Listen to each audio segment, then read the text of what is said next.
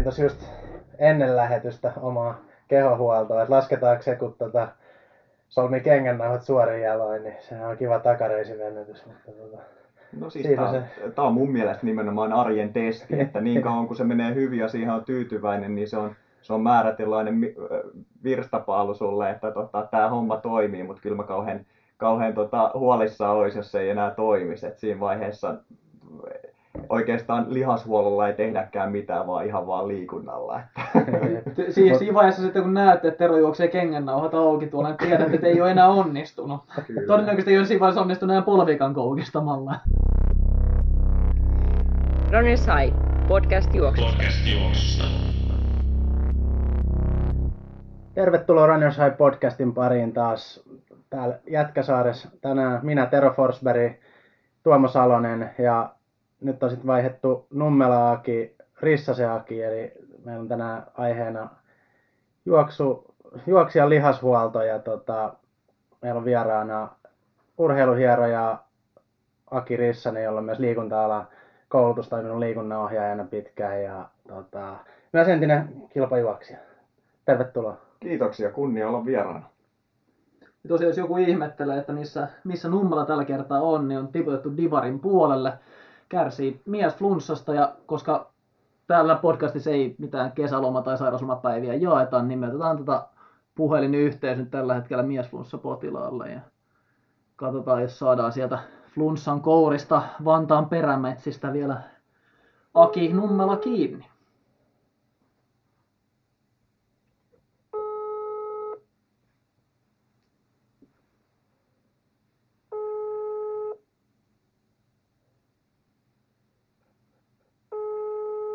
Jännittävää. Niinkö hän on, että luulee pitävänsä sairaspäivää kuitenkin. Jaha, saatiin. Sieltä oli aika pitkät linjat Vantaalle, että saatiin puhelin kiinni. Mutta kirkkaalla äänellä vastasi, mitä flunssa voi? No en mä tiedä ihan hyvin, että tämmönen perusmies flunssa, päivä ja ohi.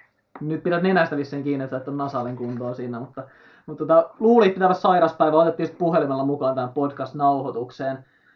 Oot, tää, mitä tämä miesflunssa, tämä ei sun ensimmäinen kerta tässä viimeisen vuoden puolentoista sisään, niin, niin miten, miten kommentoisit tätä miesflunssa-tiheyttä? se on semmoinen tasainen kaksi kuukautta, että vähän ennen kaikkia kisoja, niin se on ihan semmoinen yksi-kaksi päivää, niin terästittää kumman. Mä oon nykyään laittanut sitä treeniohjelmiinkin. Se on niinku varmasti puree hyvin. Niin mä muistan, että sun kirjassakin oli treenipäiväkirjassa oli miesflunssaa merkattuna. Ja tosiaan taas ennen kisoja, no. sulla on tätä kun nauhoitellaan, niin on tuossa maraton tulossa viikonloppuna. Jakso tulee ulos sitten vasta maratonin jälkeen. Miltä nyt näyttää, kun miesflunssa päällä ja siellä sohvan kourissa viltin alla pyöriskele? no eikä se ihan hyvältä näytä, se on ihan, ihan jonkinlainen kiihtyvä treeni, niin ei tässä, ei tässä niin mitään hätää. Ja onhan tässä varmaan allergioillakin jonkinlainen osuus, osuus asiaan. Mutta katsotaan nyt tilanteen mukaan, mutta kyllä me varmaan jonkinlaisen, jonkinlaisen lenkin siinä heitän.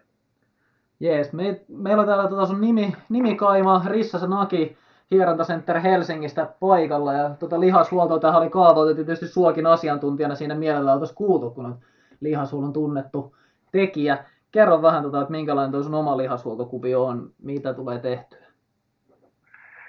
No kyllähän tämä hieronta on varmaan niin vuosien saatossa se on ehkä ollut se ykkös, ykkösjuttu, eli, eli kyllä se nyt aika usein varsinkin, varsinkin tota, taannoin tuli tehty vielä, tai tuli tota, käytettyä vielä enemmän, eli Eli varmaan ihan niin kuin, ehkä viikon kahden välein, mutta nyt, nyt kun vanhempia kangi, tai vanhempia notkeampi oikeastaan, niin sitä tulee ehkä hieman, hieman harvemmin, kyllä se nyt silti ehkä kerran, kerran kuukaudessa nyt minimissä ainakin. Miten se on niin semmoinen ehkä yksi Joo, että hierontaa, hierontaa kerran kuukaudessa on sellaisen sopivan maratonjäykkyyden päälle. Onko muita kikkoja tai vippaskonsteja, mitä käytettäisiin lihasuolon saralla? No kyllä, on niin kaikenlaista, kaikenlaista tota, tuota, tuota, rullaa pyörii, pyörii nurkissa, että kyllä niitä, tulee, kyllä niitä päällä tulee ainakin silloin tälle istuskeltu, ne ainakin niin kuin toi vauva tykkää niille kanssa leikkiä. Ne on semmosia kanssa ihan, ihan tota, mitä aktiivisesti tulee jossain määrin, jossain määrin käytetty, ja on tuossa kaikenlaista hieronta, hierontamasiinaa ja pömpeliä ja muita, muita löytyy. Ka- kaikkea lelua ainakin löytyy, että se on ihan, se on ihan hyvä homma.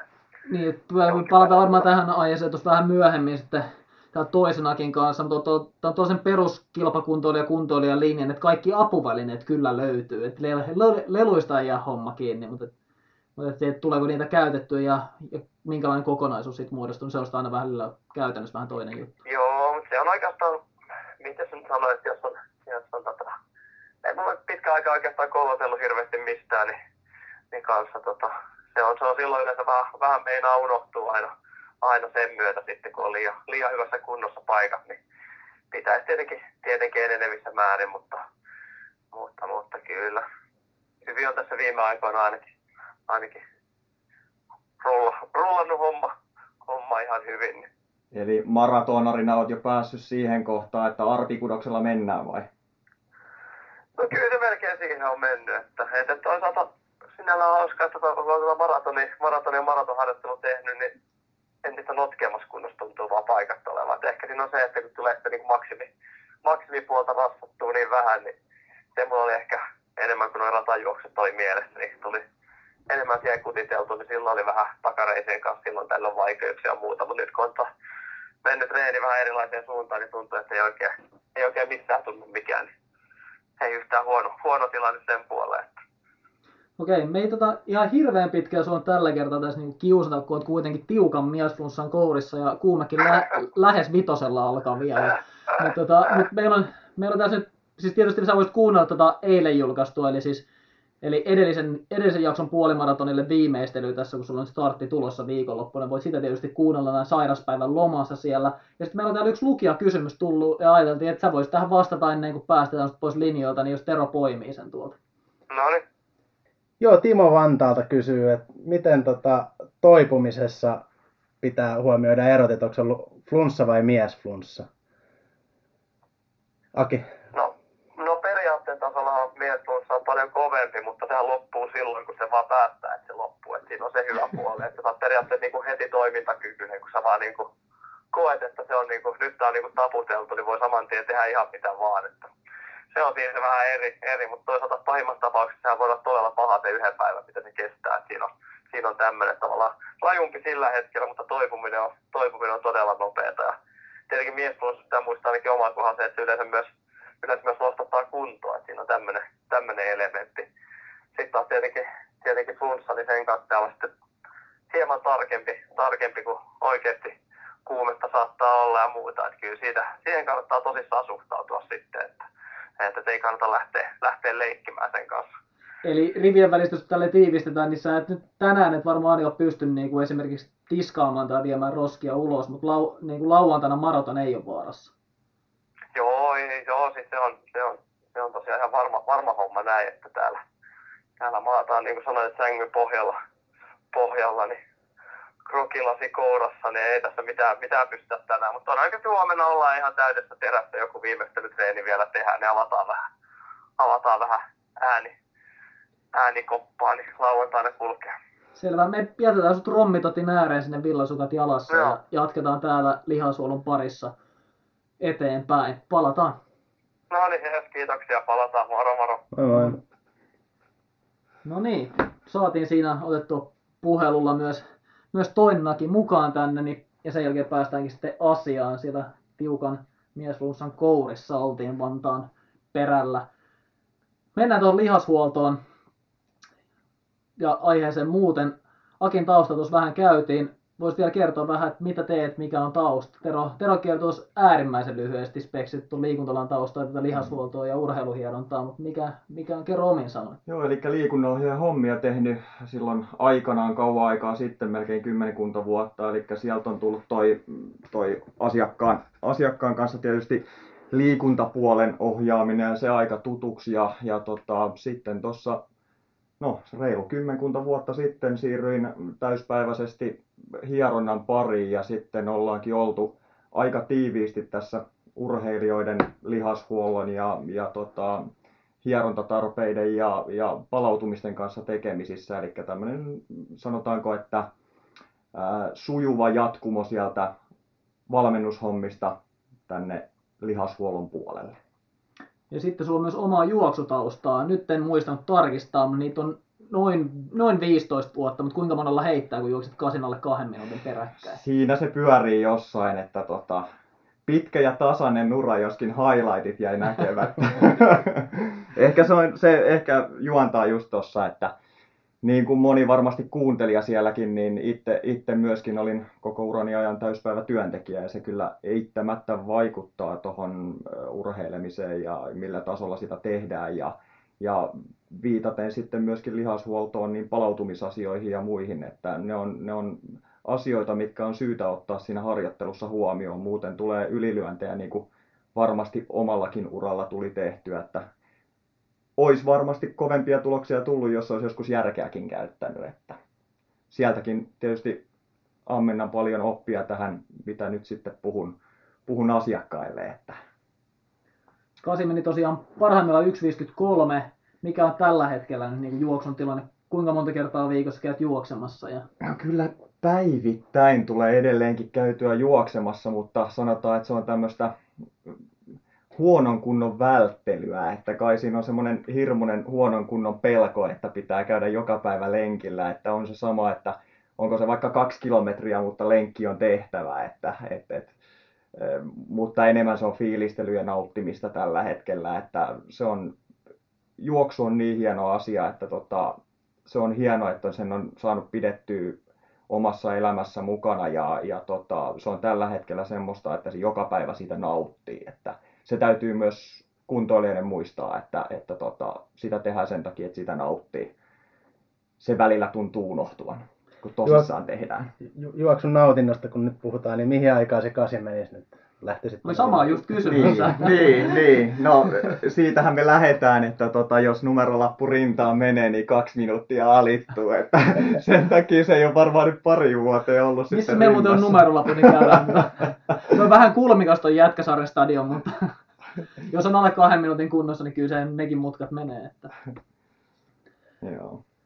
Sitten tota, lihashuoltoa kun lähdetään käymään mm. läpi, niin se on aika laaja käsite. Ehkä pitäisi lihashuollon mentiin josko kehonhuolto vielä parempi termi tähän näin, mutta käytetään nyt vähän tällä yleispätevästi näitä termejä, mutta siellä on kaiken näköistä venyttelyä ja hierontaa ja oma hierontaa ja fysioterapiaa. Ja sitten on apuvälineet, on, mm. on sähköä ja ilmanhoitoa ja kylmää ja kuumaa ja kaiken näköistä. Niin mikä on, mikä on sun niin yleiskäsitys, mikä tässä kehonhuollossa olisi, mistä pitäisi lähteä purkamaan, mikä on tärkeintä, mitkä on tavoitteet? No tärkeintä on se, että sitä tehdään. Se on varmasti se tärkein asia. Mä oon aina, aina lähtenyt siitä, että lihashuollon pitäisi olla semmoista niin kuin pienen kynnyksen toimintaa, että tota, silloin se on tehokasta, kun se tulee aloitettua ja kun se tulee tehtyä. Ja sen takia mä itse puhuisin lihashuollossa enemmän semmoisesta niin kuin, projektiluontoisesta tekemisestä, että tietysti kuntoilijoilla on omat työt ja on harrastukset ja on perheet ja muut, niin tota, silloin sitä aikaa sille lihashuollolle jää vähemmän, niin ää, mä sanoisinkin niin, että se on, kun toistuvuus on tärkein lihashuollossa, niin sekin, että otettaisiin vaikka kaksi viikkoa ja hoidettaisiin etureidet kuntoon. Kolme-neljä kertaa päivässä, kymmeniä sekunteja on paljon tehokkaampi kuin se, että käydään jossain lihashuoltotunnilla maanantaina pumpataan 45 minuuttia lihashuoltoa ja ollaan vielä perjantaina tyytyväisiä siihen. Se on itse asiassa, se ei ole yksittäiselle lihakselle kauhean niin kuin, tehokasta ja varsinkin jos puhutaan kalvoalueesta, missä varmasti puhutaan tämän lähetyksen aikana, niin, tota, niin, niin se on käytännössä tyhjän kanssa. Toi tosi hyvä pointti, tuosta tulee niinku on, on kyllä samaa mieltä ja nimenomaan tämä projektiluontoisesti sitten se aloittamisen vaikeus. Et tietysti jos se nyt projekti, niin se vähän sitouttaa siihen, että pystyisi vaikka useamman kerran päivässä hoitamaan etureisiä kuntoon tai pohkeita tai muuta. Mutta se aloittaminen on, on monesti huomaa valmentajat kuntoilijoilla liittyy myös tähän liikkuvuus, lihashuolto, tällaisen kehonhuoltopuoleen, toinen mikä niin lihaskunto keskivartalon jumppaamiseen, että et se joko jää kokonaan tekemättä, tai sitten jos sitä tehdään, niin sitten se menisi. Kyllä se on itselläkin tietysti niin, että vaikein hetki on se, että heittäytyy lenkin jälkeen siihen niin kuin jumppamaton päälle ja alkaa tehdä sitä keskivartaloa. Mm. Jos sen aloittaa, niin se on melkein se ja sama, että tekeekö sitä 8 vai 15 minuuttia. Että kyllä se sitten menee sillä samalla hiellä siinä. Niin, siitä tehdään mun mielestä vähän liian isoa möhkälettä ja on semmoinen fiilis, että kaikkea pitäisi kerralla kehittää. Että sen takia, sen takia äh, tuolla oma, omassa työssä, kun mä huomaan, että jollain asiakkaalla on vaikka etureidet tukossa, niin mä kannustan siihen, että otetaan kahden viikon projekti ja venyttelet vaikka 20 sekuntia kerralla, mutta 4-5 kertaa päivässä, niin se on, se on hurja määrä kahteen viikkoon. Sen jälkeen kontrollikäynti ja näkee, että siellä on tapahtunut merkittäviä asioita. Ja se on, silloin sä voit tehdä sen töissä, sä voit tehdä kotona, sä voit tehdä ennen hampaiden pesua mitä tahansa, kun se ei ole hirveä kynnys aloittaa sitä hommaa. Mutta se, että sun tarvitsee vetää jumppatrikoot päälle ja, ja laittaa polaririn äh, tota, käteen ja ottaa treenin kannalta sen, niin se on kynnys aloittaa. Ja siinä saattaa olla monta muuta arjen askaretta paljon ennen tätä lihashuollon tai kuntopiirin tekemistä. Ja siinä tavallaan se, mikä toimii vastakkain tässä, on ehkä just se ongelma, että, että ihmiset tavallaan vähän niin kuin siinä metsästetään sitä, että jotain on saatu tehtyä, saadaan merkintä harjoituspäiväkirjaan. Mm. Jos me tehdään 45 minuuttia, niin me voidaan laittaa sen 45 minuuttia Kyllä. jumppaa tai kehonhuoltoa, mutta jos me jaetaan se neljään 30 sekunnin pätkään päivän aikana, niin me ei oikein sit viikossakaan saada sit merkattua vielä yhteensä mitään. sit no, ei ei niin kuin tavallaan olla tekemästä lopputulosta, vaan enemmän no, se, sen kerätään takia, jotain. Sen takia mä oonkin sitä mieltä, että se lihashuolto on nimenomaan semmoinen asia, joka on osa sitä harjoittelua. Se ei ole merkattava asia, vaan se pitäisi olla joka päivässä tekemisessä mukana. Ja, ja tota, siinä vaiheessa, jos sitä ajatellaan harjoituksena, niin tota, siitä vaan ei tule tehokasta, koska se harjoitus pitäisi olla joka päivä. Mutta tota, volyymit ei tarvitse olla isoja ja niin kuin sanoin, niin sitä voi tehdä projektiluontoisesti, että keskittyy yhteen asiaan kerralla, jolloin toistuvuus tulee merkittäväksi ja se asia etenee. Joo, tuossa on kyllä tuolla on hyviä pointteja. Nyt varmaan moni, moni kuulee tässä ihmettä, että meidän keskustelu saattaa tässä polvella, mutta tämä on aika monipuolinen kokonaisuus, tämä lihashuolto ja kehonhuolto, niin sillä täällä vähän mennään eteenpäin. Ja mä ajattelin, että tässä on vähän nyt haettu kosketuspintaa siihen, että mikä se kehonhuolto voisi olla, miten sitä voisi toteuttaa.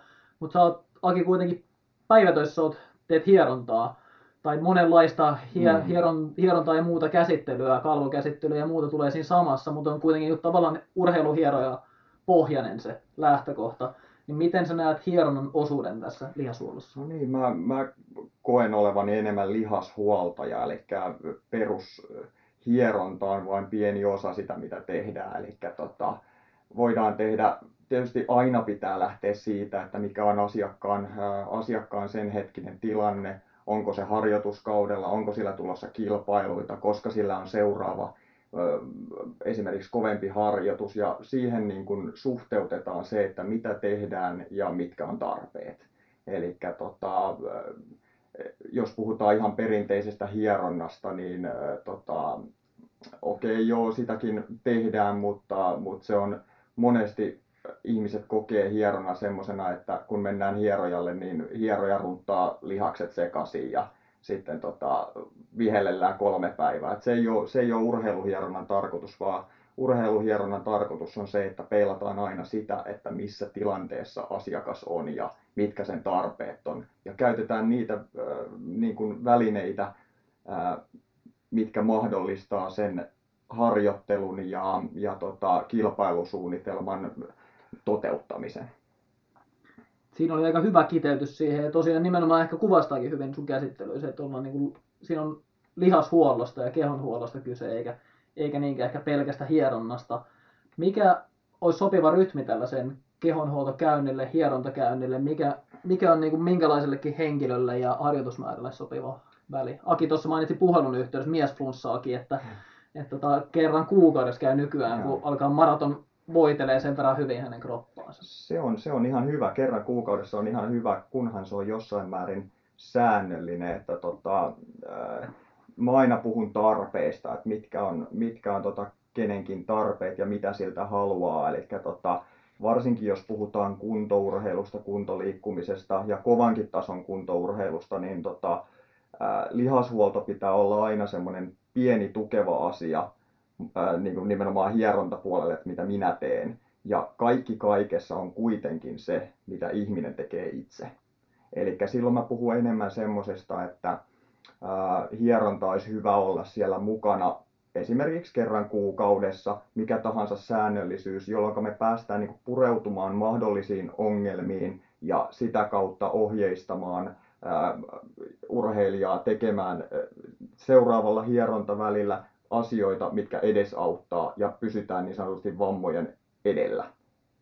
Tästä syystä niin kuin semmoinen tasaisuus olisi hyvä. Onko se sitten kerran kahdessa viikossa, kerran kuukaudessa, se on hyvin henkilökohtainen asia. Joku käy kerran viikossa, se on hänen rutiininsa. Mutta kaikki kaikessa olisi se, että pysytään vaivojen edellä, eikä niin, että ensin pistetään kroppa romukoppaan ja sen jälkeen tullaan voivottelemaan vaivoja, että pitäisi päästä juoksemaan, että viikonloppuna maratoni ja ei pysty juoksemaan, että se on aina vähän tekemätön paikka se on hyvä, että sä vähän ton tiiviimmänkin rytmin toi hierontojen mukaan puheessa. Mä olin huolestunut, koska jos me kysytään hammaslääkärit, että kuinka usein tarvii käydä, niin se on kolmen kuukauden välein. Jos kysytään parturilta, niin sanoo, että kahden viikon välein pitää käydä siellä. Mm. Mä ajattelin, että hieron, jos nyt sä, sä niin, huono myyntimies tässä nyt tässä tilanteessa. Mutta tota, tosiaan, että kerran kuukaudessa, niin sanotaan, että monet aktiiviliikkujat varmaan voisi hyötyä niin, tai hyötyisi tiiviimmäistäkin rytmistä. Ja itse sellaista niin kuin ehkä kahden viikon väliin, joka toinen viikko. Leiriolosuhteessa monesti käyn viikoittain, mutta mutta tosiaan säännöllisyys, että se kerran kuukaudessa on parempi kuin se neljän kuukauden tauon jälkeen sitten haetaan sitä, mitä edellisjaksossa puhuttiin, niin nyt, nyt kun puolimaraton lähestyy, niin nyt muuten mennään, mennäänpä hierontaan tällä viikolla. Niin ja hierontaakin voi ja lihashuoltoa voi ottaa projektiluontoisesti, että, että sitäkin voi tiivistää johonkin, jos haluaa jotain ää, määrättyjä esimerkiksi ää, asioita kehittää, on etuketju, kalvot kireellä, niin silloin otetaan projekti, tehdään lyhempään aikaan kolme neljä hierontaa ja sitten väliin siihen kuuluvaa itsehoitoa, jolloin saadaan asioita eteenpäin. Mutta niin kuin perusperiaatteena se, että säännöllisyys, jos 12 kertaakin vuodessa käy hieronnassa, niin tota, se, on, se on erittäin hyvä asia, kun puhutaan kuntourheilusta. Toki sitten esimerkiksi ähm, ammattiurheilusta, jos puhutaan ja mennään leireille, niin ideaalitilanne on se, että lihashuolto olisi päivittäistä. Mutta se on, tarkoittaa sitä, että se ei ole hierontaa, vaan se on liikelaajuuksien tekemistä, voiman tekemistä ja siinä pystyn olemaan sitten urheilijoiden tukena. Eli tota, voidaan tehdä esimerkiksi venyttelyharjoitus yhdessä. Ja nimenomaan tuossa ehdinkin jo mainita siitä, että viimeksi puhuttiin tällaista, niin kuin, että nyt puolimaraton lähestyy, niin varataanpa hieronta siihen. Ja siinäkin on tietysti eroja. Sä oot toiminut yleisurheilumaajoukkojen kanssa aika paljonkin. Kun sulla käy säännöllisesti käy maajoukkourheilijoita, niin sulle on ehkä tutumpaa tällainen on erikseen kilpailuun valmistavaa hierontaa ja sitten ehkä tällaista harjoituskauden avaavaa hierontaa, mutta se ei välttämättä ole niin kaikille lihasuoltajille, kaikille käsittelyille se ei mm. ole ihan, ihan yhtä selkeä tällainen kilpailun vaatimuksen, niin selosta vähän, että miten, miten se eroaa tällainen niin perushieronta, kilpailun valmistava hieronta ja esimerkiksi mitään kuntoilijaa joka nyt päättää sitten seitsemän kuukauden tauon jälkeen, että nyt on lauantaina onkin puolimaraton, varataan tälle viikolle hieronta, niin onko se oikea paikka ja mitä siinä pitäisi ottaa huomioon? No totta kai aina li- lihashuollosta on hyötyä, että se aina siinä vaiheessa peilataan asiakkaan tarpeisiin ja siihen, mihin se on tottunut. Eli tota, toikin on mielenkiintoinen, että mitä pitää tehdä esimerkiksi viimeisellä viikolla, niin tota, sen takia mä oon aina puhunut, että kenellä tahansa käy lihashuollossa, niin että se olisi tuttu henkilö, eli luottaa esimerkiksi yhteen, jolloin te pystytte silloin rakentamaan semmoisen paketin, mikä henkilökohtaisesti toimii. Koska mullakin on monia maajoukkuetason urheilijoita, joilla on hyvin erilainen lähestymistapa ennen kisoja. Toinen haluaa, että puhutaan kauniita viimeisellä viikolla ja toista vielä runnotaan täysiä, että tota, se on hyvin henkilökohtainen asia ja ja se on semmoinen, mikä niin kuin, ei ole yhtä niin kuin oikeaa tapaa tehdä, vaan se on nimenomaan asiakas ja ammattilainen välinen tavallaan niin kuin, miten me löydetään niitä tavallaan niin kuin oikeita tapoja tälle yksittäiselle urheilijalle. No sehän ei ole tuollainen viimeistely, viimeistely käsittely viimeisellä viikolla, mm. että se menee niin kuin liian kovaksi. Se ei ole tuntematon huippuurheilussakaan, että siitä on löy- löytyy YouTube-klippiä kotimaisistakin arvokisaurheilijoista, että on parinkymmenen vuoden takaa, että on viimeistelyhieronta mennyt liian kovaksi. Siinä on nimenomaan just tästä kommunikaatiosta Kyllä, kyse, ja mikä, mikä se yhteydenpito on ja kuinka tuttu hieroja on kyseessä. Vähän tämä samaan asiaan liittyy oikeastaan, että se hierontakäynti monesti se on myös niin kuin sosiaalinen kohtaaminen, että siinä on kaikenlaista jerrynheittoa, niin tota, minkälaisena osana sä näet ton, ton puolen siinä? No tota, mä näen sen varsinkin niin kuin omassa työssäni niin äh, yhtenä tärkeimpänä asiana, että se ammatillinen puoli on siinä vain se yksi asia ja tota, se mitä itse pystyy tietysti antaa on, on oma kilpaurheilutausta ja oma valme, niin kuin liikunnanohjaustausta, eli tota, siinä pystyy antaa paljon muutakin työkalua asiakkaalle, mitä se pystyy itse tekemään ja, ja tota, mielikuvia harjoittelusta. Ja tota, monesti se on myöskin asiakkaalle semmoinen tilanne, jossa se pääsee purkamaan omia, omia tuntemuksia ja sitä kautta myöskin ymmärtämään niitä oman harjoittelun mahdollisia kompastuskiviä tai virheitä. Ja, ja tota, se on,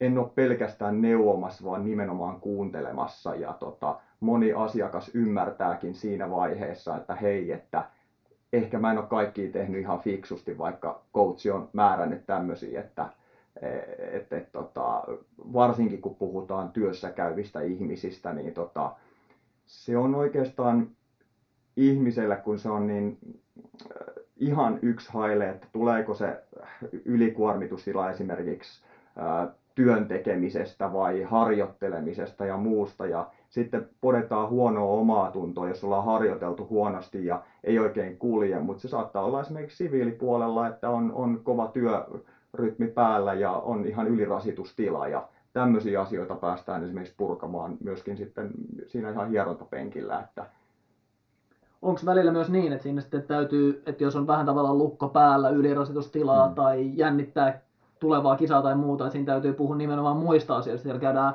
NHL-tuloksia ja Suomen lätkämaajoukkueen kokoonpanoja ketjukoostumuksia läpi ja mm. pyöritellään muuta asiaa samalla kun keho huoletaan manuaalisesti. No joo, miten se sanoisi, varmasti niin kuin, se on varma asia, että Suomi on täynnä erittäin hyviä lihashuollon ammattilaisia, mutta tota, kyllä se vaan on se muu, mitä pystyy antamaan asiakkaalle ja se niin kuin asiakaskontaktin luominen ja se, niin se on, se on mun mielestä se tärkeä, joka erottelee monesti semmoiset, että mistä tulee pitkäaikainen lihashuoltosuhde tai, tai tota, tämmöinen, että asiakas kokee siitä muutakin kuin pelkästään sen konkreettisen fyysisen suorituksen. Eli tota, se on, ne on herkkiä asioita ja siinä pitää herkällä korvalla kuunnella asiakasta, että se on taito toisaalta ja, ja tota, koen, että se on itsellä vahvuus.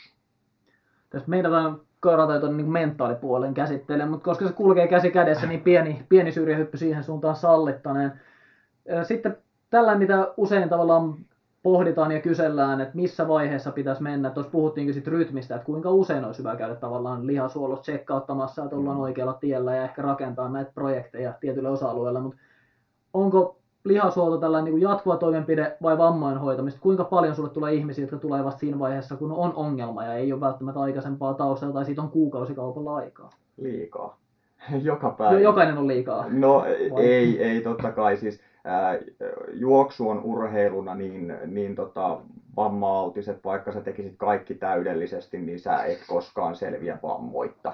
Mutta tota, parhaassa tilanteessa ollaan silloin, kun ollaan vammoja ensin liikenteessä, eli niistä ensimmäisistä tuntemuksista ja muista ollaan, ollaan tota, hereillä. Ja tässä tulee just se, että onko se aika esimerkiksi varattu jo valmiiksi eteenpäin niin siinä kun se on valmiiksi eteenpäin, niin sä pystyt jo etukäteen miettimään, että hei tämmöisiä tämmöisiä tuntemuksia on, ja sit sä tuut vastaanotolle, ja siinä vaiheessa pystytään jo purkamaan tuntemuksia, eikä sillä lailla, että sä ajatat itses rikki, ja siinä vaiheessa tullaan varata aikaa, oho, viikko on täynnä, seuraavalle viikolle, ja sitten onkin iso vamma, tulehdustila, mahdollisesti rasitusmurtuma liikkeellä. Että tota, sitten on aika tekemätön paikka siinä yhdessä käyntikerrassa.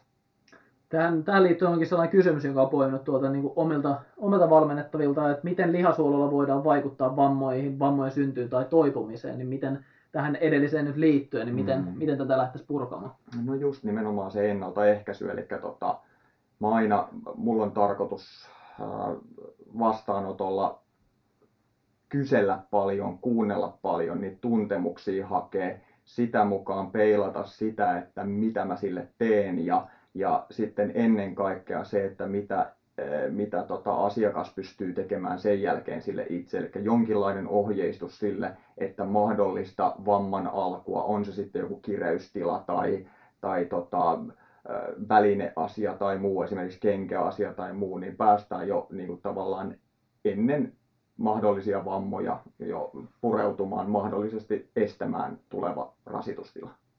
Mulla tulee, tästä tulee itselläkin mieleen, että käyn, käyn välillä Akilla, mulla on aika paljon eri, eri käsittelijöitä, jos, jos tulee käytyä ja usein se alkaa sille, että mietitään, että onko jotain erityistä, mitä pitää käydä läpi. Ja sitten jos on mm. erityistä, niin siihen vähän keskitytään. Jos ei ole, niin se on tavallaan aika hyvä tilanne. Että mulla ei ole mitään erityistä, mutta tsekkaa sananjalat läpi, että miltä vaikuttaa, että tuleeko siitä jotain esiin, mihin täytyy niin kiinnittää huomiota. Niin, no tietysti tuossa tulee, tullaan siihen, että tota, sä oot todella kokenut myöskin oman kroppas kanssa, sä tunnet sen tosi hyvin, niin tota, se on aika helppo tilanne, että et tota, niitä on jo niitä välineitä kertynyt sille, miten sä itseäsi huollat. Eli sä oot niin paljon peruskuntoilijaa edellä sen takia, että sä pystyt jo itse ennaltaehkäisemään, koska tiedät, että mikä vaikuttaa mihinkin ja millä toimenpiteellä sä oot esimerkiksi huoltanut jonkun vamman aikaisemmin, niin sä pystyt jo pureutumaan siihen etukäteen. Näitä välineitä välttämättä kuntoilijalla ei ole jotka on niitä, joita mä pysty, pyrin tarjoamaan esimerkiksi kuntoilijalle.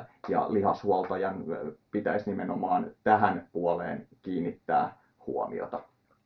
Tuleeko, tuleeko sellaisia tilanteita, että jos ajatellaan niin kuin vaikka peruskuntoilijaa, että tulee käsittely ja vähän olkiaan kohautelee, että ei nyt mitään erityistä, mutta hierontaan tuli, niin sitten siellä on vaikka toinen pohja aivan totaalisen jumissa. Että tulee niin kuin joku merkittävän, yllä, vähän yllättävä löydös, ehkä vielä niin kuin toispuoleinen tai sellainen, että ei ole niin kuin No kyllä, kyllä tämä on, tämä on todella tuttu tilanne, että tota, sekin on varmasti siitä kiinni, että millä tasolla urheillaan ja minkälaisia, niin kuin, minkälainen herkkyys sulla on omaan kroppaan. Et välillä kyllä tulee semmoisia semmosia, tota, esityksiä sinne, että kaikki on olevinaan hyvin, mutta kroppa on kyllä semmoisessa tilassa, että siinä loukkaantumiset on aika lähellä. Mutta tota, toisaalta mä, mä niputan tämän myöskin semmoisia, että to, jotkut on lahjakkaita urheilijoita ja toiset on lahjakkaita kropastaan, että määrätyt ihmiset voi olla vaikka kuinka jumissa ja ne ei loukkaannut koskaan ja sitten toiset henkilöt on semmoisia, että tulee pienikin kireystila, niin se vaikuttaa heti juoksemiseen ja siellä on suurin piirtein murtuma edessä, että et tota, se on varsinkin nykyään, nykyään kun tavallaan liikuntamäärät on niin pieniä esimerkiksi nuorilla, perusliikuntamäärät, niin siinä vaiheessa, kun ruvetaan harjoittelemaan kovaa, niin siellä ei välttämättä ää, niin kuin kroppa ole tottunut vielä koviin harjoitusmääriin, joka on semmoinen tilanne, jolloin niitä loukkaantumisia helposti tulee. Joo, mä tässä tota, kurkkasin äsken Teron muistiinpanoja. Tero on tuossa aika hiljaa sulkakynnä taas sauhuta ja olkapään yli näin. Siinä luki, että no en tiedä, mutta hieronta kelpaa, se oli kirjoittanut sinne ylös. Koska Tero viimeksi ollut, ollut hieronnassa tai muussa käsittelyssä? Koska on viimeksi tehnyt kehonhuoltoa? Viimeksi hieronnassa? Kyllä siitä varmaan yli 15 vuotta. siis kävin aikanaan, kun urheilin tosissaan, niin ihan säännöllisesti, mutta sitten sen jälkeen niin se on kyllä jäänyt ihan totaalisesti. Mietin tosi just ennen lähetystä omaa kehohuoltoa, että lasketaanko se, kun tota, solmi kengännauhat suorin jaloin, niin se on kiva takareisivenytys. Mutta tota, No siis tämä, se... tämä on mun mielestä nimenomaan arjen testi, että niin kauan kun se menee hyvin ja siihen on tyytyväinen, niin se on, se on määrätilainen virstapaalu sulle, että tota, tämä homma toimii, mutta kyllä mä kauhean, kauhean tota, huolissaan olisi, jos se ei enää toimisi. Et siinä vaiheessa oikeastaan lihashuollolla ei tehdäkään mitään, vaan ihan vaan liikunnalla. siis siinä vaiheessa sitten kun näette, että Tero juoksee kengännauhat auki tuolla, niin tiedät, että ei ole enää onnistunut. Kyllä. Todennäköisesti ei ole siinä vaiheessa onnistunut enää polvikan koukistamalla. Joo, mutta siis todella vähi on jäänyt itsellä tota, ylipäänsä ihan siis hieronnasta venyttelyyn ja mihin tahansa lihashuollon osa-alueeseen viime aikoina. Että kyllä tämä, tota, joo, pitäisi enemmän. Ja toi on, noin kuitenkin tavallaan helppoa, toki vaatii taloudellista satsausta, että käsittelyjä löytyy tosi monenlaista. Mm. On, on hierontaa, urheiluhieroja, sitten niin kuin erikois fysioterapiaa, osteopaattia, naprapaattia, kiropraktikkoa, kalevalaista jäsenkoria ja kaikkea mm. löytyy. Et sieltä, sieltä löytyy. Ehkä toi, mikä tässä nyt Akin puheessa tähän asti on tullut niin esiin, niin mun mielestä se olisi tosiaan hyvä, että olisi ainakin yksi sellainen henkilö, jonka kanssa tavallaan on sellainen yleistilanteen tsekkaus, että tavallaan tiedetään, että, että jos, jos, jos, joo, joo, joo, mm. jos ei ole niin kuin, tavallaan itsellä sitä, että pystyy käymään useammalle eri henkilölle kertoa, että näin on tehty, eli vaatii tavallaan aika hyvän kokemuspohjan ehkä siitä, että pystyy vielä välittämään sitä tietoa eri asiantuntijoiden välillä. Niin, että joku olisi tavallaan ehkä vähän niin kuin nauhat käsissä, että nyt, nyt meillä on No niin joo, mutta mä, mä nimenomaan myöskin liputan sen puolesta, että et tota, missään tapauksessa ei ole yhtä ihmistä, joka osaa kaikki asiat. Eli tota, silloin lihashuoltaja on, on tota, ammattilainen, kun se pystyy sanomaan, että hei, että nyt on semmoinen asia, että musta ei ole tähän hyötyä tai että mä en pysty tälle mitään tekemään, että suosittelen, että seuraavaksi mennään vaikka ortopedin juttusille ja mietitään, että pitäisikö sitä aluetta kuvata ja muuta, että tiedetään yleensäkään mitä tehdään. Eli tota, semmoisia niin kuin jekkutaikureita, niin niitä ei, niitä ei tavallaan niin kuin, se ei ole hyvää asiakaspalvelua ja semmoista, että mä tiedän kaiken, vaan nimenomaan silloin, kun myös ymmärtää oman rajallisuutensa ja niin kuin mäkin kuntourheilussa liputan sen puolesta, että kaikki kaikessa on se, mitä ihminen tekee itse. Ja mä pystyn olemaan siinä se niin kuin ohjeistaja ja tilanteen tsekkaaja ja tavallaan niin kuin määrätyn portaan niin kuin auttaa asiakasta astumaan määrätyn portaan ylöspäin, jotta se pystyy taas kehittämään itseään siinä lihashuollossa ja semmoisessa, niin se on mun tehtävä siinä. Et en suinkaan, se on ihan tekemätön paikka, että minä pitäisin jonkun ö, joka päivä liikkuvan urheilijan kropan täysin kunnossa. Ei, se, se, se ei pidä paikkansa. Joo, tämä oli, oli hyvä tarkennus tuohon. Tavallaan nimenomaan just sitä haen, että myös kuntoilijat on tavallaan ehkä joku turvasatama, josta haetaan se tieto, mitä nyt tarvitsisi tehdä. Sen ei tietysti välttämättä tarvi olla lihashuoltopuolelta, ja se voi olla myös valmennuspuolelta, että mihin nyt pitäisi mennä, kun on tällainen tilanne. Mutta silloin ollaan ehkä tavallaan nimenomaan tässä tavallaan jälki, jälkijättöisessä hoitovaiheessa. Nyt meillä on Kyllä. ongelma, mihin pitää mennä, kun taas sitten se lihashuolto yleisesti on se, että käydään jossain, ehkä silloinkin, kun ei ole mitään iso ongelmaa, koska pitää ylläpitää ja huoltaa. Ja täytyy löytyä siihen oikeat käsittelijät. Meillä on tota, muistinpanossa sellainen asia kuin harjoituskuormaa ja palautumisaikoja. Ja nyt kun me lihashuollosta puhutaan, niin miten, mm. miten tällä harjoituskuormaa, välillä harjoitellaan kovaa, välillä mm. kilpailujen välillä tai lähestysharjoitellaan kevyemmin, miten se näkyy lihashuollossa? No tota, tietysti sitä voi suunnitella. Taas puhutaan siitä, että miten sitä suunnitellaan sinne, niin kun, jos puhutaan ammattilaisen tekemänä, niin jos tietää, että on tulossa isompi kuorma, kuormajakso, niin lähtökohtaisesti hedelmällinen tilanne on se, että siihen lähetään hyvästä lihashuollollisesta tilanteesta, että lihakset on hyvässä kunnossa, kun tulee kova jakso. Ja sitten esimerkiksi kovan jakson sisään otetaan semmoisia käsittelyitä muutamat, jotka tukee sitä kovaa harjoittelua, eikä suinkaan niin, että tullaan huonossa kunnossa kovalle jaksolle ja sitten joudutaan korjaamaan kovalla jaksolla ongelmia, jolloin se tarkoittaa sitä, että se on siitä itse harjoittelusta pois. Eli lihas ei palaudu, hieronta on aina, jos joudutaan ottaa kovaa tai mikä tahansa lihashuolto, niin se on tota, kuormittava tekijä silloin, kun tehdään kovaa hierontaa tai kovaa kalvokäsittelyä, mutta parhaassa tilanteessa sitä pystytään käyttämään valmistavana tai palauttavana käsittelynä.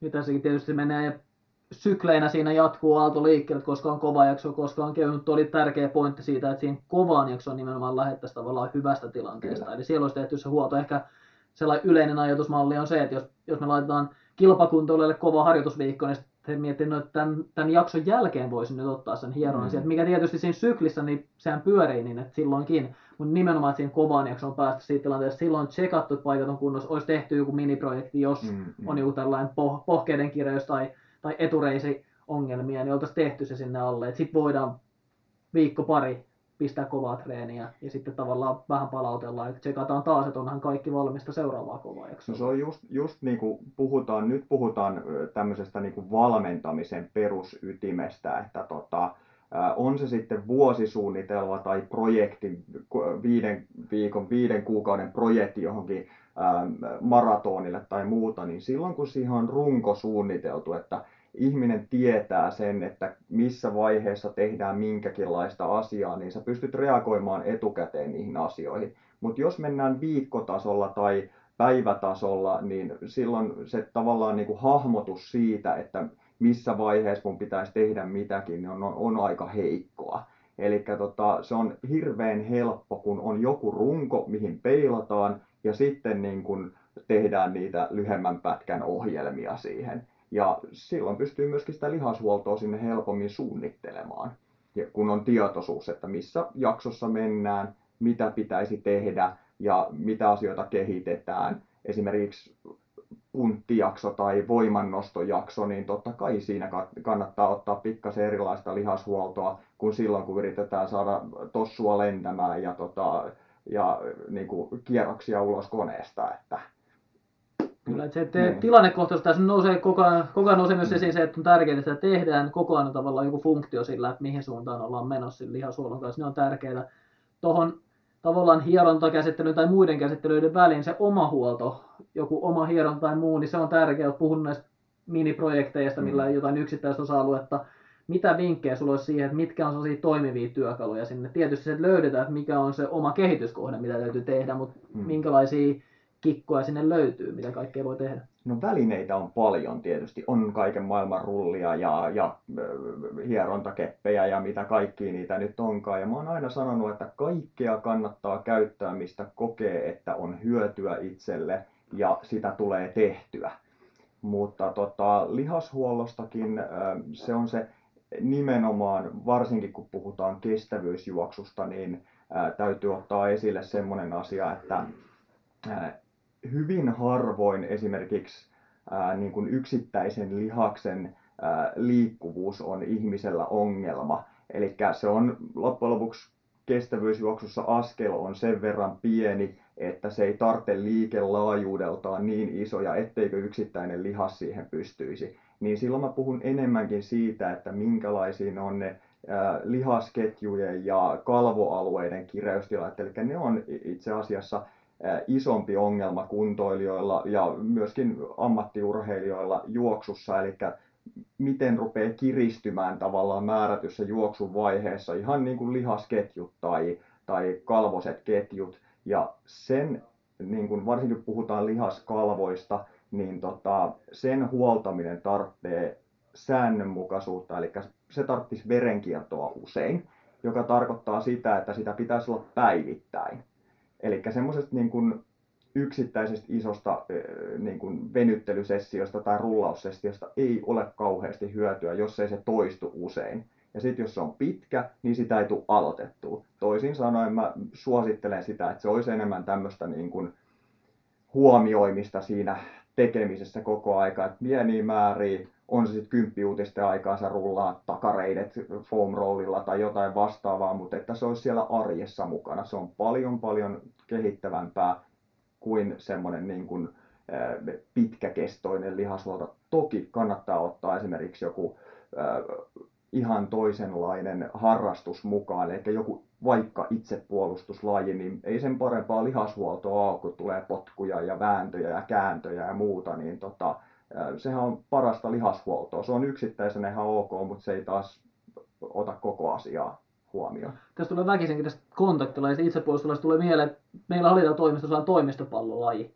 Tuossa niin kuin oli kovakin buumi, etenkin Aki ja Tapsa pelasi paljon sitä. Ja nyt, silloin Akille ei ollut miesflunssia, ja se oli kyllä niin kuin hyvässä kunnossa. Et ehkä se niin kuin tukee tätä ajatusta, että se, se oli tärkeää, että se kävi, ei tarvinnut kuin kerran kuukaudesta, mutta nyt se on jäänyt vähille se toimistopallo, ei tullut niitä potkuja ja sikatapsan tönäsyjä, niin en tiedä miten toi lihasuolto siltä osin. Mutta tosiaan toi monipuolisuus tulee, ja sitten mainitsit nämä kaikki apuvälineet. Joo. Niitä on tosi paljon kaikella näköistä. Koko ajan tulee vähän niin tulee uutta boomia. Foam roll on ollut nyt niin useamman vuoden mm. vähän, aina välillä nostaa ja, ja ihmisillä on paljon niitä hierontastikkiä, mutta sellaista apuvälinettä ei taida olla, että se yksi apuväline ratkaisi ne kaikki ongelmat. No ei, ei. Ja esimerkiksi foam roll on erittäin hyvä, hyvä esimerkki siitä, että se on aivan mielettömän hyvä laite siitä, että sillä saa käsiteltyä kalvosia alueita esimerkiksi tosi hyvin, mutta siinä piilee semmoinen ongelma, että sitä pystyy käyttämään monipuolisesti, kun sitä käyttää niin kuin rajoitetusti. Mutta esimerkiksi jos kuvitellaan näin, että sulla on todella kova harjoitus ja sitten sä meet foam rollaamaan semmoisen todella pitkän session esimerkiksi takareisille, niin se on hirmuinen kuormitus sinne takareidelle.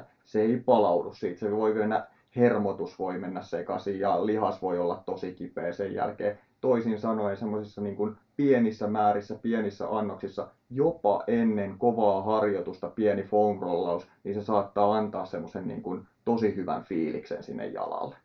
Joo, toi nimenomaan tämä ennen harjoitusta, niin siitä on foam rollen kanssa on niinku tutkimustulostakin, että parantaa maksimiin voimantuottoa tällaista, eli voidaan valmistaa suoritukseen. Mä en itse foam rollerin ihan hirveästi käytä. Välillä tulee käytettyä niin hyvin täsmätarkoituksessa. Se on niinku tietyt, tietyt lihasryhmät, mihin niinku tulee käytettyä sitä ja sitten aika moneen muuhun käytän jotain muuta apuvälinettä ja matkoilla mulla esimerkiksi on usein ainakin niin kuin hierontapallo tai parikin mm-hmm. eri kokoista niin kuin mukana, koska se on aika monikäyttöinen niin kuin matkalle sitten, että jos tulee joku, missä pitää päästä niin kuin pakaraan painamaan, niin sen pystyy tekemään Kyllä. sillä ja samoin jalkapohjat, että, että se, on, se on sellainen sopiva. Mitä sinulla tulee mieleen? No itse asiassa tota, tässä onkin erittäin hyvä, nyt kun puhutaan varsinkin niin kuin kuntourheilusta, niin tota, monesti on iso ongelma on se, että äh, tullaan töistä, ollaan oltu kahdeksan tuntia esimerkiksi päätetöissä ja siellä odottaa äh, kova harjoitus, pitäisi saada paljon kropasta irti, niin se semmoinen pitkä staattinen tila elimistössä, sulla on nestekierto huonossa tilanteessa ja muuten, niin se, että jos sinne alle viittisi tehdä pikkasen jotain lihashuollollista, on se foam rollaamista, jalkojen heiluttelua, pohkeiden pumppaaminen rappusilla tai jotain tämmöistä, niin se itse asiassa helpottaa hirveästi sitä harjoitukseen lähtemistä, ettei tule sitä semmoista niin kuin, tukkotilaa, joka kun sä lähdet juoksemaan työpäivän jälkeen, niin saattaa mennä 30-40 minuuttia ennen kuin aineenvaihdunta lähtee käyntiin ja pohkeet tavallaan toimii, että saattaa olla tosi kireet ja muuta. Ja itse asiassa se se on asia, joka niin kuin aiheuttaa loukkaantumisia tosi paljon, juostaa semmoista niin kuin tukkosuutta vastaan ja kireyttä vastaan, niin siinä vaiheessa tämmöiset pienet omat, niin kuin, kun tietää niitä omia heikkouksia, on ne takareidet tai etureidet tai pohkeet tai lonkankoukista, niin pieni huomio ennen kuin lähtee harjoittelemaan. Se ei tarvitse olla kuin 10-20 sekuntia, niin se saattaa antaa verenkierros sinne sillä lailla, että se harjoitus lähtee hyvin käyntiin. Tämä on, tämä on tosi tärkeä juttu. Välillä tulee, kuntoilu tulee sellaiset, että jos siellä on laitettu jotain kehonhuoltoa tai lihaskuntoa lenkin päälle, niin sitten se on, että lenkin ehti tehdä, mutta että tota ei ehtinyt tota lihaskuntoa tänään, ja sitten se jää tekemättä kokonaan. Tämä kehonhuolto on tavallaan tärkeä juttu, että se ennen, ennen juoksulenkkiä tehtävä, niin se oikeastaan se parempi paikka vielä voisi olla tällaisessa asioissa siellä. Ja lainan nyt Oskari Mörön termiä pappajumppa, Kyllä. Eli jos, jos ollaan harjoituksen, niin, niin silloin yleensä puhutaan, että tehdään pappajumpat ja lähdetään tohon aikaan, että kun ne on tehty alle. Ja, ja se voi välillä niin kuin leiriolosuhteessakin vartista puolen tuntia voi pappajumppa mm. kestää ennen kuin harjoitukseen lähdetään. Ja siinä on just tällaisia niin kuin omalle, keholle tavallaan täsmäliikkeitä. Mulla se voi olla nilkkojen avaamista ja vähän pakaran aktivointia Kyllä. ja jotain tällaista syvien, syvien vatsaliasten, niin kuin tuollaista aika helpohkoa jumppaa. Ja sanotaan, että se ei varmaan kahdella eri henkilöllä niin ei ole samanlainen tämä jumppa. Joo, ja tämä on se asia juuri, joka niin kuin harjoittelussa niin kuin eniten eh, eroaa kuntourheilusta ja ammattiurheilusta, eli mitä tehdään ennen harjoitusta. Ihan perusharjoitusta tai rataharjoitusta tai vetoharjoitusta tai mitä tahansa, niin itse asiassa se on tosi isoa lihashuoltoa se, mitä tehdään ennen kuin harjoitus alkaa. Eli tota, ero on monesti se, että äh, ihminen, jolla on aikaa harjoitella, niin se tulee, jos kuvitellaan, että harjoituksen pitäisi alkaa kello 18, niin se on monesti paikalla, se on niin kuin 17.15 ja aloittaa pienen höntse ja tekee vähän aitoja ja, ja tota, heiluttelee jalkoja ja, ja tällä lailla. Ja se on itse asiassa lihashuollon se niin kuin isoin, mitä voi tehdä toistuvuusharjoituksissa, kaikki pieniä asioita, liikelaajuuksia, kaikkea tämmöistä, niin sieltä tulee se ero, minkä takia se ammattilaisen juoksu näyttää niin lennokkaalta ja helpolta, ja yhtä paljon harjoitteleva kuntoilija on semmoinen niin kuin todella kankeen näköistä se juoksu, eli kiireessä harjoituksen aloittaminen on, on tietysti työssä käyvien yksi niin kuin suurimpia tavallaan niin kuin kompastuskiviä.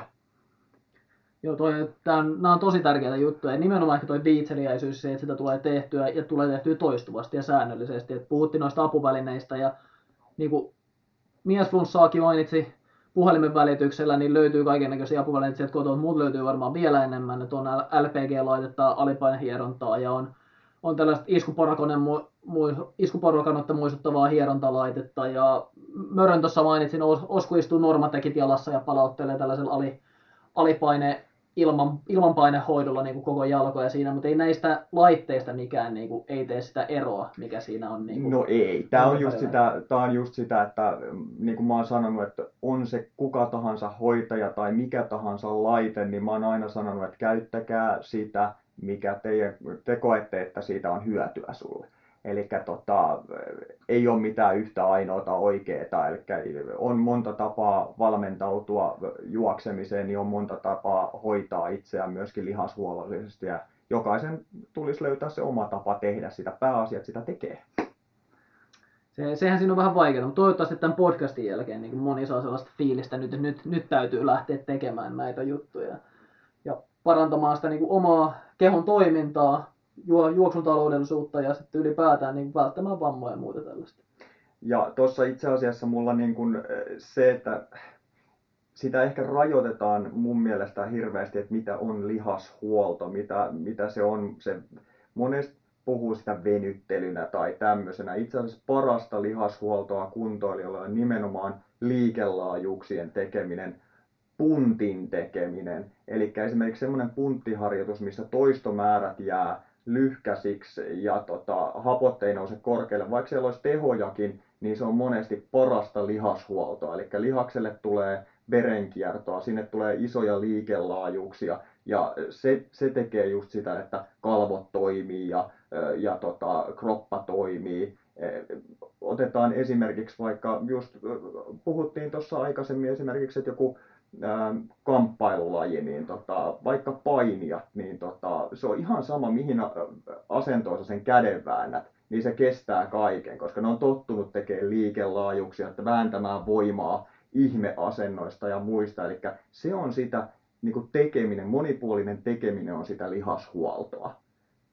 Tässä tulee mieleen, että esimerkiksi voimaharjoitusta mainitsin, niin esimerkkinä syväkyykky ei välttämättä sovi kaikille, eikä pidä lähteä tekemään tekniikkaa hallussa, mutta siinähän tulee niin kuin hyvät liikelaidut, voimantuottoa laajalla, laajalla liikeradalla, ja sitten käydään sellaisessa syvässä asennossa, missä tulee nilkalle, selälle, lantille tulee niin kuin paljon liikkuvuutta. Et siinä on tavallaan, sanotaan, että se edesauttaa sitä, että pysyy siinä kunnossa, että pystyy menemään sinne, ja toisaalta myös toimii tsekkauksena siihen, että asiat on kunnossa, jos sen pystyy tekemään. Nyt sä oot nimenomaan asian ytimessä tässä hommassa, eli tota, ää, se on monesti hassu, että varsinkin kestävyyslajipuolella ajatellaan, että tota, se juokseminen on se, mitä mun pitää tehdä. Itse asiassa kroppa kestää paljon paremmin kuormitusta, kun se on monipuolisesti lahjakas, eli käytetään tukilihaksia, tehdään eri, eri, erilaisia liikkeitä. Et jos se kroppa kestää pelkästään juoksemisen, niin tota, se on aika heikossa tilanteessa. Ja jos semmoinen henkilö menee esimerkiksi punttisalille ja toteaa, että tämä ei ole mua varten, kun tästä tulee paikat kipeäksi ja muuten, niin tota, silloin ollaan niin kuin aika heikossa tilanteessa noin niin kuin urheilullisesti. Ja nimenomaan urheilullisuus on se, joka tuo sitä, ää, niin kuin louk- pienentää loukkaantumisherkkyyksiä ja tämmöisiä. Eli monipuolisuus on tosi hyvä asia monet valmentajat sanoo, varsinkin kestävyysjuoksupuolella, että mitä turhaa sitä syväkyykkyä tehdä, kun ei juoksija käy syväkyykyssä, niin ei oikeastaan sen huonompaa lihashuollollista niin kuin ohjetta voi antaa. Että päinvastoin juoksijan pitää tehdä askelkyykkyjä, etenevää askelkyykkyä, isoja laajoja liikkeitä, jotta saadaan sinne kalvosille alueelle liikettä, verenkiertoa ja toimintakykyä. Ja esimerkiksi monet unohtaa äh, niin kuin kestävyyslajien, että ihan nopea juokseminen on semmoinen asia, joka helpottaa kroppaa. Sä joudut käyttää isoa liikelaajuutta. Kuvitellaan nyt vaikka, että pitkäkestoisen sunnuntain pitkälenkin jälkeen, jossa viittit tehdä 50-80 metriä rentoja, niin kuin vauhdikkaita juoksuja, niin sun kroppa joutuu käyttämään isompia liikelaajuuksia, jolloin se on helpommassa tilanteessa lihashuollollisesti kuin se, että sä lopetat semmoiseen köpököpöjuoksuun. Kyllä, tästä, tästä tuli taas tärkeitä juttuja. Nimenomaan toi, että ei juoksussa ei käydä syväkyykyssä ja muuta. Niin siinä ehkä sekoitetaan vähän myös se, että siinä voiman harjoittamisessakin niin siellä on tällaista niin yleistä lihaskunnon ja voiman kehittämistä, ja sitten on niitä erityisiä. Eikä voida mm. tehdä pelkästään, tehdään pelkästään sitä juoksun liikerataa ja liikelaajuutta muistuttavaa voimaa, vaan sitä täytyy ensin tehdä se tavallaan pohjatyö silläkin osa-alueella. Kyllä, ja nimenomaan äh, tavallaan lihasketjujen harjoittaminen on tosi tärkeää, että äh, tuolla maajoukkuepuolellakin mä törmään semmoiseen ongelmaan tosi monesti, että tehdään hirveän spesifiä tota, esimerkiksi keskivartalon jumppaa, että pumpataan vatsaa ja pumpataan selkää ja pumpataan kylkeen, mutta sitten kun mennään aidan päälle, että pitäisi mennä aitakävelytä tekemään, niin se keskikroppa falskaa. Eli puhutaan, että se ei ole, se ei ole liikunnallista. Eli sen takia se pitäisi olla monipuolista. Tässä tilanteessa telinen voimistelu, paini, heittolajit, mitä tahansa tämmöistä, että se joudut käyttämään lihasketjuja hyväksi, niin se tuo urheilullisuutta ja se tuo sitä niin kuin liikelaajuutta ja voimaa sinne ääriliikkeisiin ja tämmöisiin. Eli tota, monesti joku toinen harrastus siihen sivulle saattaa olla paljon parempi esimerkiksi lihashuollollinen voiman puolesta kuin punttisalilla käynti pelkästään. Nimenomaan. Sitten puhutaan, puhutaan vähän venyttelystä. Venyttely tosi, ai ai. Tässä kun on lihashuollosta nyt pitkään puhuttu ja käytetään niin kuin tärkeä, tärkeyttä siitä, että pitää tehdä toistuvasti, pitää tehdä säännöllisesti, niin jos me otetaan ihan venyttely, nyt tietysti kun me ajatellaan kuntoilija sanotaan venytelkää, niin mä luulen, että yli puolet ensimmäisenä, jos ne on just pysähtynyt alkuverrattuna, sanotaan, että olisi omatoiminen venyttely, niin yli puolet nappaisi toisesta nilkasta kiinni ja vetäisi kantapäältä mm, kohti pakaraa. Ei välttämättä kauhean hyvässä asennossa, mm. että lantio toinen puoli tippuisi ja, ja muuta tuollaista, mutta sitä etureittä venytettäisiin siinä. Mutta miten tämä venyttely osana lihashuoltoa, dynaamista venyttelyä, staattista venyttelyä, mitä pitäisi tehdä? Hmm.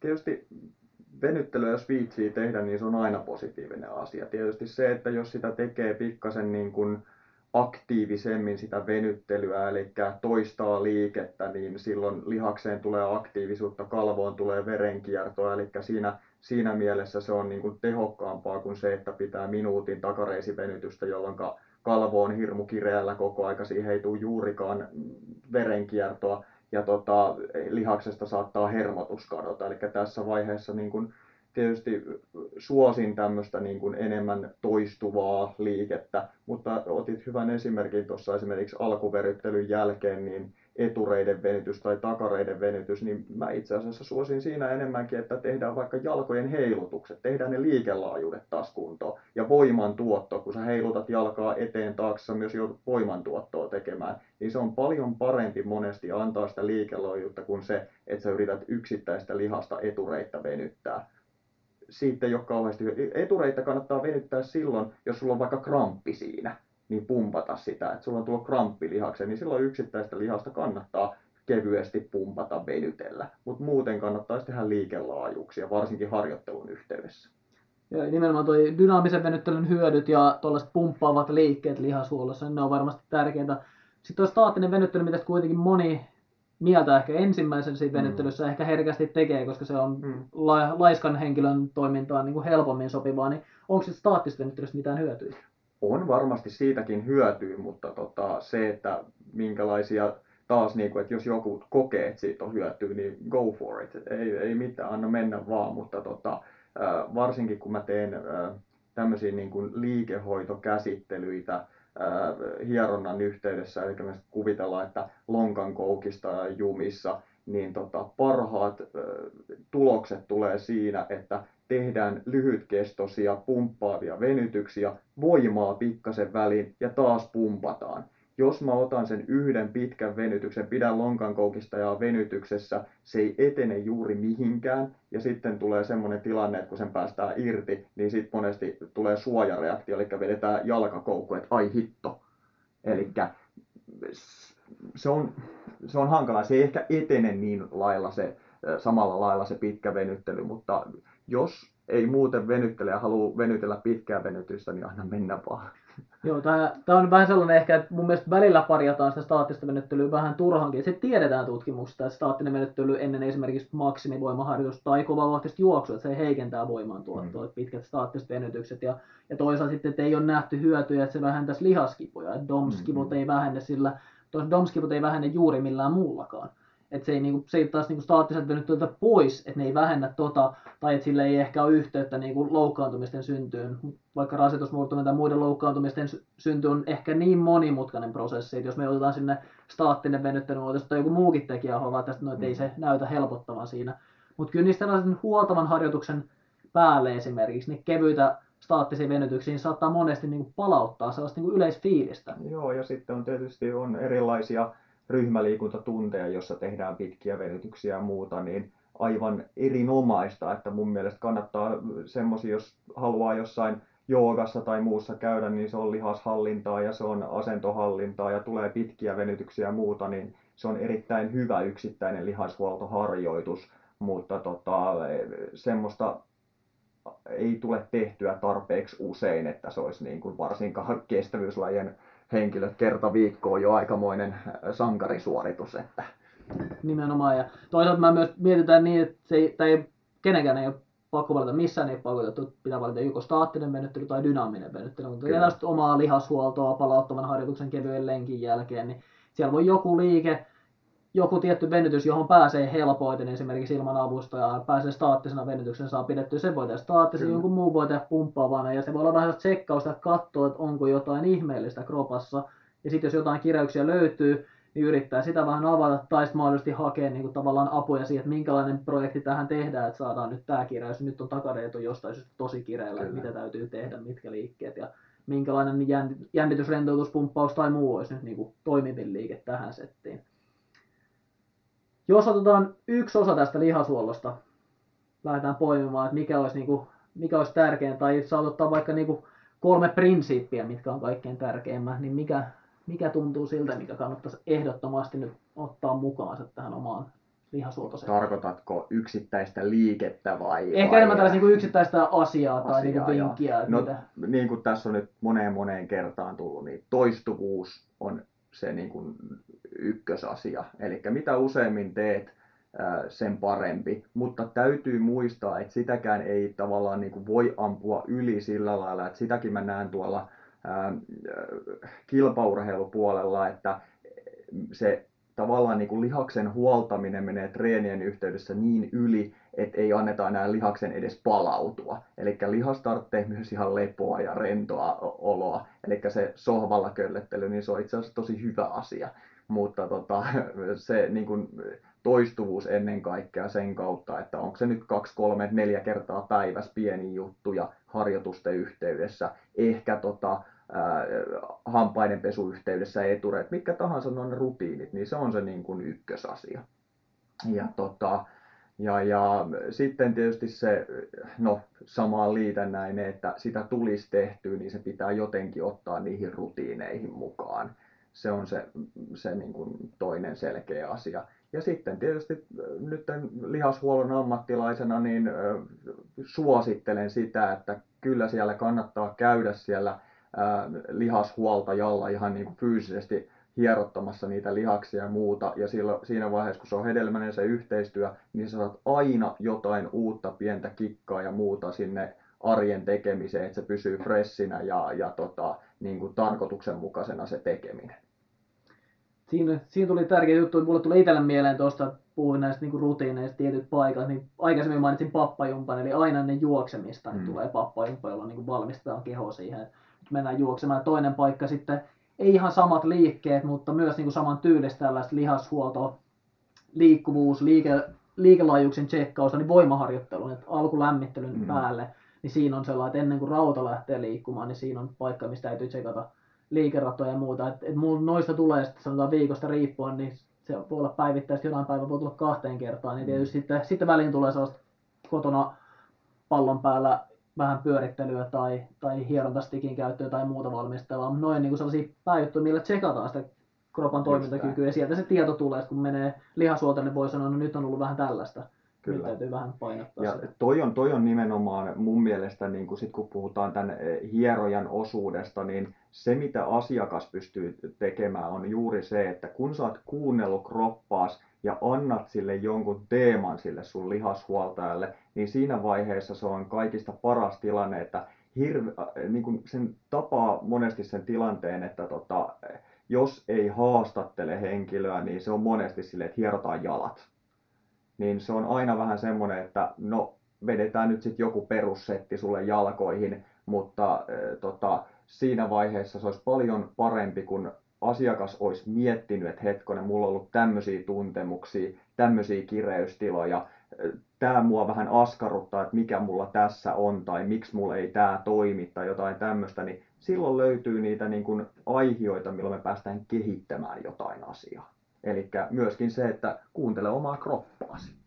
Nimenomaan se, että saa, saa sen tiedon sieltä ja muuta. Et Tero on tässä nyt kuunnellut aika pitkään näitä, tätä meidän tarinointia ja mun, mun kysymyksiä Akille onko nyt tullut sellainen ninto, että sä oot vähän tässä jo nyt hieroskellutkin tuossa selkeästi jalkoja ja muuta, niin... Ainakin partaa oot hieronut. Lä, lähdet, lähdette terävöittämään nyt omaa lihashuoltoa tämän seurauksena. kyllä tässä tietynlainen tota, motivaatio nousi. Mä tykkäsin erityisesti itse tästä, mitä Aki nosti esiin, tämmöinen, niin kuin, että tietynlainen projektiluontoisuuskin voi toimia. Ehkä itselle se semmoinen tietynlainen peikko on ollut siinä, että ei ole nyt tullut tehtyä, mitä hän sitä tekisi. Ka- kaikkea pitää kehittää koko ajan ja se tuntuu ihan hirveän isolta möhkäleeltä. Niin nimenomaan tämä tämmöinen, että itse valitse, valitse joku osa-alue, kehitä sitä vähän aikaa, sitten tota, ota seuraavaksi joku toinen. Niin tota, joo. Tällä pääsee niin, eteenpäin. Niin, tämä on niin helppo, helppo tapa aloittaa ja varmaan mulle, mulle sopii hyvin tota, ainakin. Että täytyy... Itse asiassa mietin tässä sellaista yhteenvetokysymystä tähän vielä kaverin puolesta. Tota, otetaan tämmöinen esimerkkitapaus. On 34-vuotias kuntojuoksija, tykkää tykkää juosta vähän niin kuin kans, juokseminenkin on projektiluontoista, että yksi tavoite siihen, keskitytään ehkä se puoli vuotta ja sitten se ehkä unohtuu. Ei ole ihan hirveästi tota, viime vuosilta minkäännäköistä panostusta lihashuoltoon tai muuhun, että juoksutreeniä on ollut juoksutreeniä ja salilla käy silloin tällä, niin kun tämmöinen kaveri tulisi sun vastaanotolle ja kysyy, että mä, mä menen marraskuussa juoksee puolikkaan tai maratonia, mm. nyt voisi ottaa tämänkin osa-alueen paremmin huomioon, niin mitä sä lähtisit purkaa tätä? No itse asiassa mä lähtisin purkaa tota ennemmin sieltä harjoittelun puolelta. Eli tota, suurin, äh, milloin tulee loukkaantumisia ja lihashuoltomurheita on liian nopeat ja äh, liian pitkät niin kun, harjoitusmäärien nostot. Eli niin kun kuntoilijoiden suurin ongelma on se, miksi vammoja tulee, on se, että aloitetaan pikkasen liian innokkaasti. Että tähän mä tuun kohta, että mitä mä tarkoitan tuolla mutta tota, se, että se on huono, että sä rupeat saman tien tekemään vaikka kolme harjoitusta viikossa, jotka on niin kuin liian kuormittavia sulle pituudeltaan tai, tai tota, tehoiltaan. Eli itse asiassa lihashuoltoa, kun juoksuhan on lihashuoltoa myöskin, niin pitäisi saada ensin toimimaan se kroppa, niin mä lähtisin siitä liikenteestä, että ensin toistomäärät kuntoon. Mahdollisimman usein se juoksutapahtuma, jotta se kroppa niin kuin, tottuu siihen juoksemiseen, mutta siinä vaiheessa ne volyymit pitäisi olla tosi matalat. 20 minuuttia, käyt päivässä 20 minuuttia juokseen, sen saa niin kuin melkein joka päivän arkeen. Silloin se tulee se toistuvuus ja lihaksisto lähtee liikkumaan ja, ja tota, vamma, vammaherkkyys niin kuin pysyy koko aika matalana ja välttää sitä yksittäistä ylilyöntiä, jolloin tulee semmoisia, niin että lihas väsyy tai tulee, tulee rasitusvaiva tai tämmöinen, joka tarkoittaa sitä, että sen jälkeen se joudut pitää hirveän pitkän tauon siitä harjoittelusta. Eli nimenomaan ensin käynti, niin kuin harjoituskerrat vaikka viisi kertaa, kuusi kertaa viikkoon, pieni määrä. Ja sitten kun se toimii, sitten sä voit ruveta highlighttaa yksittäisiä treenejä, jolloin sinne saadaan niin kuin sitä volyymiä. Ja sen jälkeen mä vasta rupesin puhumaan siitä, että niin kuin tavallaan, että minkälaisia lihashuoltojuttuja. Että ensin, pitää olla, ensin pitää olla tavallaan se harjoittelu jossain kunnossa ja lihashuolto siinä sitten omaehtoisena sillä ei on, mutta taas niin kuin, ei voi mennä perseidellä puuhun, että ensin tehdään lihashuoltoasiat täydellisesti, mutta kroppa ei kestä sitä itse juoksemistakaan. Joo, joo. Samaan me tulee niin sanoa kuntoilijoiden valmennuksellisesti, että joku ilmoittautuu, että nyt tarvitsisi nyt tarvitsisi valmennusta ja sitten kerrotaan tavoite, että tavoite on maraton kolme ja puoleen tuntia tai jotain muuta tällaista. Ei välttämättä tule että mikä se lähtötaso on saati, että mikä on ollut harjoitusmäärä. Tai sitten vaihtoehtoisesti, ja nyt täytyisi päästä kuntoon, pystyn harjoittelemaan viisi kertaa viikossa, jollain viikolla kuusin kertaa viikossa.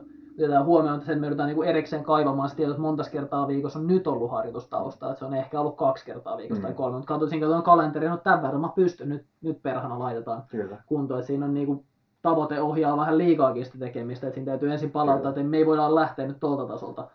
Eikä me voida luvata kolme ja puoli tuntia maratonilla, että se riippuu mitä on tehty, mikä on taso ja kuinka paljon pystytään harjoittelemaan, mitä saada onnistua. Ja sitten päästään sinne, mihin päästään. Kyllä. Toi on, toi on tosi haastavaa, että te olette niin kuin mielettömän asian ympärillä tässä, että teette kyllä niin hienoa työtä suomalaiselle kuntourheilulle, mutta kyllä siellä sanotaan, niin kuin, että varmaan odotukset asiakkailla on välillä täysin niin kuin, ää, epärealistisia, kun sitten taas te ymmärrätte sen, että mitä, mitä esimerkiksi ihmisen kroppa kestää ja mitkä on ne lähtökohdat ja muut, niin, tota, niin, niin se on kyllä olette haastavan asian edessä niin sanotusti, että saa sen ihan sen niin kuin ymmärryksen siitä, että minkälaisia portaita tässä pitäisi niin kuin edetä eteenpäin, jotta niin kuin voidaan keskustella siitä, että voidaan puhua harjoittelusta, joka tähtää alle kolmen tunnin maraton suoritukseen. Kyllä, kiitos, kiitos tästä. Ja tota, haastavaa se on, mutta myös mielen, mielenkiintoista. Tota, kun saadaan miesflunssapotilas vielä takaisin, takaisin taas riviin, niin sitten jatketaan entistäkin kovemmalla höyryllä. Nyt on puhuttu lihasuolusta sen verran pitkään tässä. Paljon on tullut hyviä vinkkejä tämä kannattaa kuunnella vaikka toisenkin kertaa, jos vaan korvat kestää. Ja tota, yrittää etenkin tehdä se niin, että kuuntelee sen toisen kerran vaikka lihasuoltoa tehden pienissä pätkissä viikon aikana, että saa sitä toistuvuutta sinne mukaan. Kiitos Aki Rissanen vierailusta. Jos haluaa Akin juttuja kuunnella lisää ja apu- ja lihashuolto, niin Hierontacenter Helsinki Fredrikin kadulla. Kyllä, hierontacenter.hki.fi, sieltä löytyy varauskalenteria, ettei muuta kuin buukkaamaan aikaa, jos tuntuu siltä, että haluaa jostain lähteä liikenteeseen. Hyvä juttu. Kiitos Aki. Yes, kiitti Aki. Ja tosiaan vielä saatiin tuossa viime, viime viikolla itse asiassa aika monta hyvää juttuideaa. Niistä tulee varmasti lähetyksiä. Kiitos niistä. Uusia ideoita taas runhigh.fi kautta podcast. Sieltä löytyy lomake. Voitte heittää myös Facebookin kautta uh, Runners High sivuilla ja Run High Podcast Instassa. Tota, käykää heittää kysymyksiä ja ideoita lisää, niin tota, Eipä tässä muuta. Kiitti, tää oli mielenkiintoinen setti. Palataan taas. Moi moi. Runners High, podcast juoksusta. Podcast juoksusta.